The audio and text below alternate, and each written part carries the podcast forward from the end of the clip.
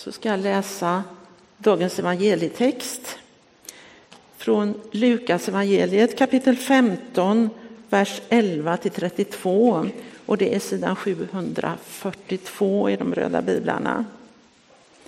Han sa, en man hade två söner. Den yngste sa till fadern, far, ge mig den del av förmögenheten som ska bli min. Då skiftade fadern sin egendom mellan dem.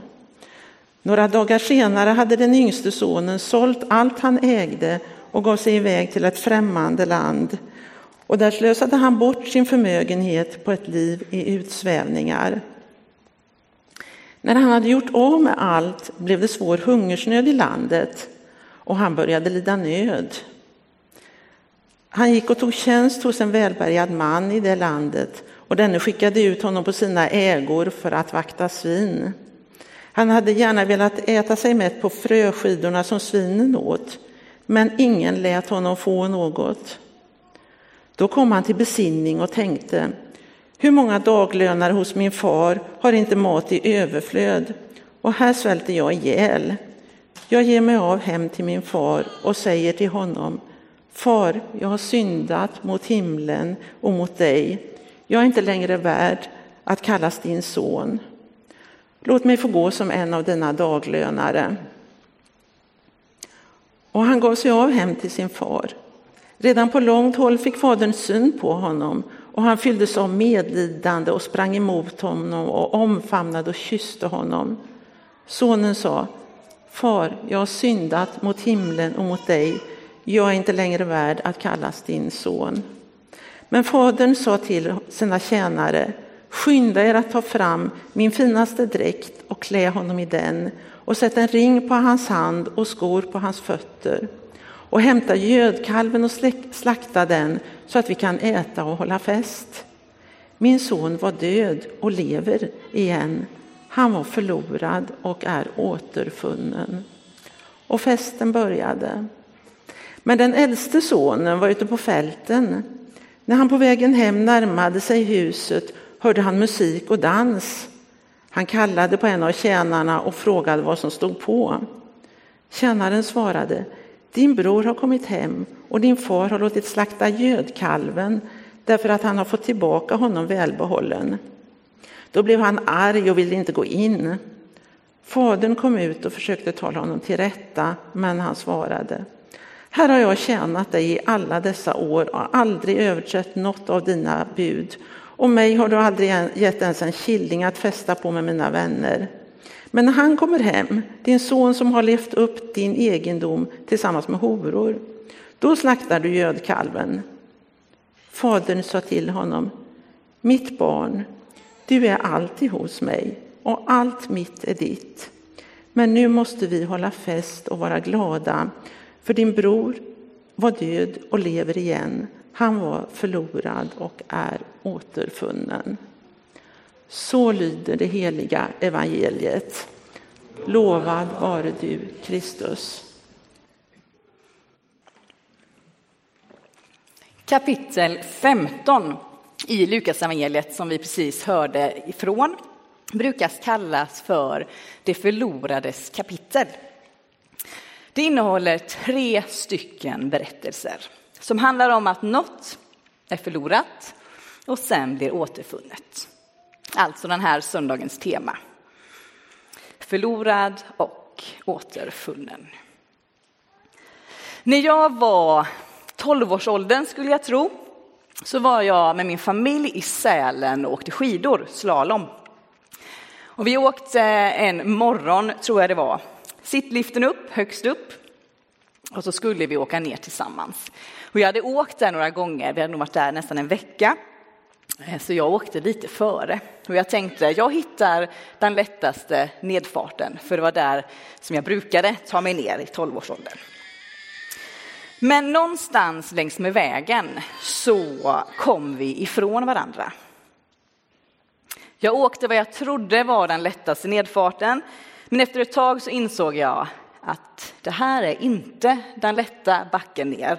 Det här är snarare den svåraste, den svarta backen. Och jag är helt själv. Jag var borttappad. Och jag vet inte om ni kan komma ihåg känslan någon gång när ni har kommit bort. Jag minns känslan där i backen. Hjärtat som börjar slå fortare och fortare, tårarna som börjar komma och paniken som lurar precis där under ytan. Eller så kanske du känner igen dig i känslan av att ha tappat bort någon och inte ens veta var du ska börja leta någonstans. Det förlorades kapitel, tre berättelser. Liknelsen om det förlorade fåret. Ett får tappas bort och herden lämnar de 99 och söker efter det borttappade tills han hittar det. Liknelsen om det förlorade myntet. En kvinna som har tio silvermynt tappar bort ett och sen letar hon överallt tills hon hittar det. Och så liknelsen om den förlorade sonen. Eller de två sönerna som Elisabet precis läste i gudstjänsten. Innan Jesus berättar de här tre liknelserna så har fariseerna och de skriftlärda kritiserat honom. De har anklagat honom för att han umgicks med syndare, alltså de som inte följde lagen. Och det här provocerade fariséerna och de skriftlärda något enormt. Men det var ju precis detta som Jesus var känd för, att han umgicks med dem som ingen annan ville umgås med. Och som inte heller trodde att någon annan ville umgås med dem. Kanske framför allt inte en gudsman som Jesus var. Berättelsen om den förlorade sonen handlar om tre personer. Det är den yngre sonen som vill ha ut sitt arv. Och så är det den äldre sonen, den hemmavarande sonen. Och så är det fadern.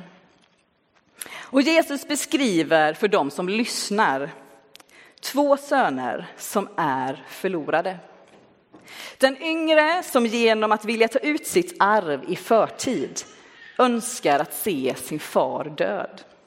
Och den äldre som när fadern ställer till med fest inte finns med som han borde. Och som dessutom får fadern att lämna festen och gå ut till honom. Så gjorde man inte på den tiden. Sönerna bröt mot allt som var okej okay i den tidens samhälle. Den yngre sonen var förlorad på grund av sin självupptagenhet. Och den äldre på grund av sin självrättfärdighet. Och båda sönerna distanserar sig från fadern. De anser att de klarar sig bättre själva. Att de är sig själva nog. Att de kan få tillvaron, livet att gå ihop på egen hand utan fadern. Det är att vara förlorad. Och fadern, han visar stor respekt för sina söners vilja. Han ger den yngre sonen sin del av arvet och låter honom gå. För det är det som sonen vill. Och när han efter lång tid återvänder hem, hem till den far som han egentligen önskat livet ur, så gör hans far något som sonen inte i sin vildaste fantasi kunnat föreställa sig. Det är som att hans far aldrig slutar att hoppas på att sonen ska komma tillbaka. Att han aldrig slutat att leta. Som om han har stått och hållit utkik ända sedan sonen lämnade hemmet.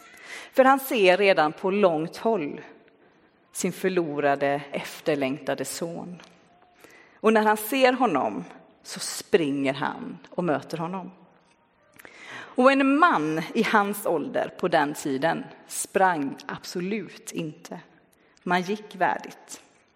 Och dessutom när man försökte springa i den tidens kläder, någon form av särk och mantel, så är man liksom tvungen att haka upp allting för att kunna springa och inte snubbla.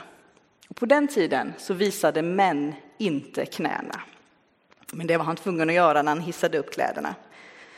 Men fadern han struntar i allt sånt och i glädje springer han och möter sonen som han trodde var förlorad. Och fadern han väntar inte in några ursäkter från sonen utan han bara möter honom springandes och med öppen famn och sen ställer han till med en fest. Och den äldre sonen då? Han får höra vad som har hänt och han blir arg. Han vill inte vara med på festen. Och jag kan förstå den äldre broderns reaktion. Här har han gått och slavat i alla dessa år. Han har inte gjort någonting fel. Och inte en endaste gödkalv har offrats för hans skull.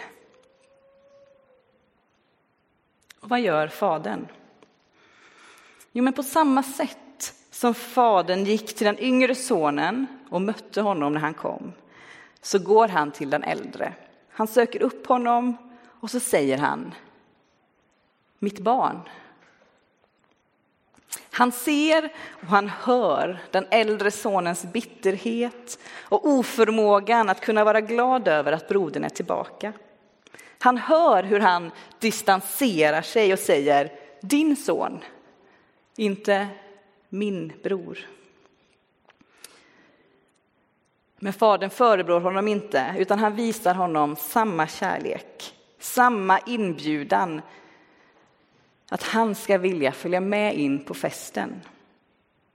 Inte heller här finns tvång eller krav, utan kärlek och en önskan om att kärleken ska besvaras. Och med den här berättelsen visar Jesus för dem som ifrågasatte hans umgänge med dem som inte tyckte att de som var lite udda passade in. Han visar att alla hör till. Jesus visar att Guds kärlek är en kärlek som inte tvingar någon. Som visar stor förlåtelse, som sätter andra först. Som inte skyddar sin egen heder eller moral, utan som respekterar, älskar och söker efter den som ännu inte hittat hem. Och den kärleken, Guds kärlek, är provocerande. Det sticker ut, det kostar på. Och Jesus svar på fariséerna och de skriftlärdas påstående är Ja, jag umgås och äter med syndare eftersom Gud gör det. Gud är sån och alltså ska även ni göra så.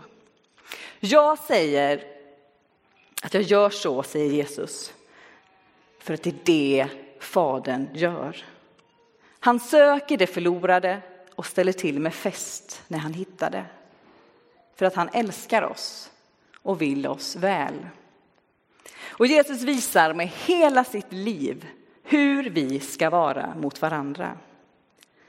Jesus är känd för att umgås med dem som ingen annan vill umgås med. Och fast att det kanske kan vara smärtsamt så låt oss ställa frågan. Vad är vi kända för? Vi som är kristna, som kanske tillhör en församling. Vad är det första som kommer upp när man tänker på oss? Kanske är det teologiska diskussioner, meningsskiljaktigheter eller debatter som är det första som kommer upp. Sånt som vi kanske inte vill vara kända för. Men tänk om det var så att de sa om oss, ja, det är ju de som umgås med de som ingen annan vill umgås med. Det är de som låter alla få plats och bli sedda, oavsett vem man är, vilka svårigheter livet har gett en. Det är ju de som sträcker sig ut till de allra mest behövande. Och visst finns detta hos oss. Men frågan är i vilken utsträckning. Gör vi det för att vi borde göra det? Eller gör vi det för att vi faktiskt vill? Känner vi att det är våra bröder och systrar eller har vi lätt att distansera oss och säga din bror, din syster istället för min? Lukas evangeliet kapitel 15 beskriver på olika sätt hur människor blir hittade av Gud. Hur Gud inte slutar söka förrän de är hemma. Och Jesus visar med allt han gör och säger att sån är Gud. Gud letar tills han hittar varenda en av oss. Varenda en av oss. Och oavsett om du kanske känner dig som den där yngre sonen som kanske är på väg bort eller den hemmavarande så gör det ingen skillnad. Gud gör inte skillnad på människor. Vi vet att den yngre sonen som var förlorad blir återfunnen. Han tackar ja till inbjudan att komma hem till fadern. Men vi vet faktiskt inte hur det går för sonen som är kvar hemma. Han som vill prestera och korrigera fadern. Han som har svårt att acceptera att båda sönerna är lika mycket älskade av fadern. I det förlorades kapitel beskriver Jesus hur Gud är. De som lyssnade och vi som lyssnar idag får möta Gud som är förlåtande, nådefull, barmhärtig, som är kärlek och som respekterar våra val. Och samtidigt aldrig slutar söka efter oss. Och allt det här får var och en av oss försöka att ta emot ifrån Gud. Försöka förstå. Oavsett om vi är på väg bort, om vi har lätt för att distansera oss. Gud säger till dig, mitt älskade barn, allt mitt är ditt. Och så önskar han att vi alla vill vara med i festen som är för alla. För alla har vi på ett eller annat sätt varit förlorade. Och vi blir funna av Gud. Vi får svara ja på den inbjudan att vara med. Vi behöver inte hålla distans eller älta det som varit. Tyvärr tror jag det är så att många med mig har svårt att släppa oförrätter och fastna i det som blev fel. Vi människor behöver självklart be om förlåtelse när något blivit fel eller vi handlat galet. Men när vi gjort det som står i vår makt för att ställa saker till rätta så behöver vi inte älta det mer eller vara långsinta. Vi behöver inte tro att det skulle stå i vägen för vår relation med Gud. För Gud ältar inte. Och det behöver inte heller du göra. Gud står med öppen famn och välkomnar dig. Och på samma sätt ska vi stå med öppen famn och välkomna de människor som vi möter. Och precis som Gud försöka se människan som Gud älskar oavsett vad som hänt. Hur gick det då i Sälen i den där svarta nedfarten? Jag insåg ganska så snabbt att det här klarar jag inte själv. Jag kommer inte komma ner. Och om jag mot all förmodan gör det så har jag ingen aning om vart jag är. Jag är verkligen borta. Då kom det två tjejer, norskor, och såg den här rädda tolvåringen och frågade om jag behövde hjälp. Och fast att jag hade lite för svårt för att förstå vad de sa så fattade jag ändå så att det här är nog min räddning ner. Och de hjälpte mig ner för backen. Och till slut så hjälpte de mig också till sittliften där nere, där min mamma letade efter mig och väntade på mig. Och den lättnaden och glädjen att vara tillbaka minns jag fortfarande. Gud söker alla människor och vi får vara med. Vi kan visa vem Gud är, hur Guds kärlek ser ut i handling genom att till exempel erbjuda vänskap och gemenskap till den som kanske aldrig annars får vara med. Min förhoppning och bön är att den som i veckorna är ensam av olika anledningar, att den människan sitter i mitten av vår gemenskap på till exempel söndagar, i gudstjänsten kring fikabordet. Att han eller hon skulle vara trygg i att på söndagar, då är jag i alla fall inte ensam. Eller när jag är på samma ställe som Elin eller någon av er, då är jag i varje fall inte ensam. Då kan jag vara trygg i att jag får vara med på riktigt. Att jag blir räknad med och sedd. För vi lever ut Guds kärlek. Precis som Jesus gjorde när han umgicks och åt med dem som ingen annan ville umgås med. Så låt oss bygga en gemenskap som är så totalt annorlunda att den blir provocerande för människor som ser det.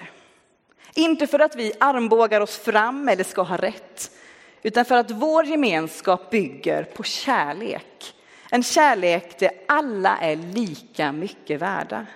Alla räknas med och ingen känner sig utanför. En gemenskap där vi inte distanserar oss från varandra utan säger du är min bror, min syster. Det är inget lätt bygge, men det är Guds bygge.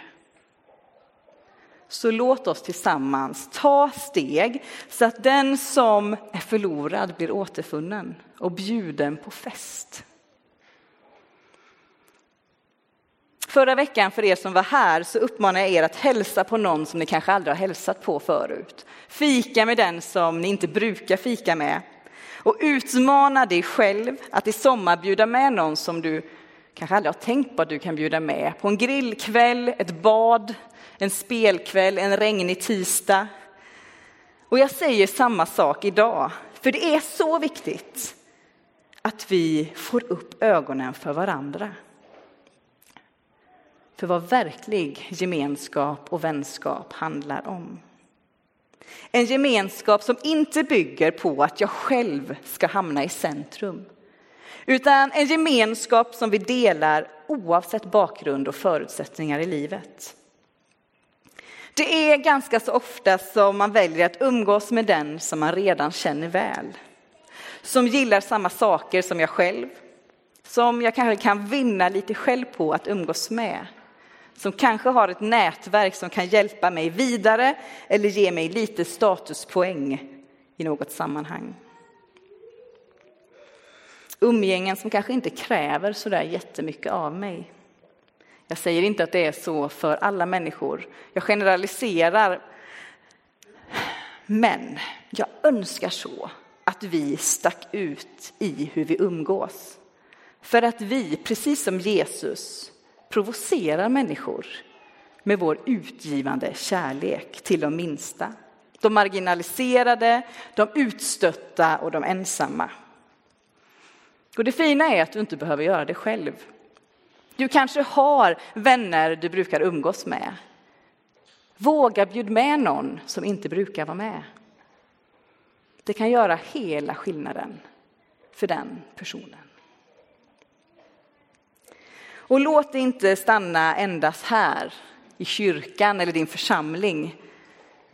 För det handlar om vårt sätt att se människor, vart vi än är. Bland grannar, på jobbet, i skolan, i glasskön. Överallt där människor finns, finns människor som bara längtar efter att bli sedda. Jag tror att vi alla gör det och vi får vara med att se andra. Gud är nåd, kärlek, barmhärtighet. Gud söker det som är förlorat. Och glöm inte att du också får vara med och söka upp människor som behöver dig. Som behöver ett sammanhang och som behöver Gud. Vi ber. Tack gode Gud att vi inte gör detta i egen kraft, utan genom din. Tack Gud att du älskar och söker var och en av oss lika mycket som någon annan. Tack för att du aldrig slutar söka oss. Och hjälp oss att vilja bli hittade. Hjälp oss att möta människor på ditt sätt. Och förlåt oss när vi misslyckas. Tack för din nåd, din kärlek. Och tack för att du finner det som är förlorat. Amen.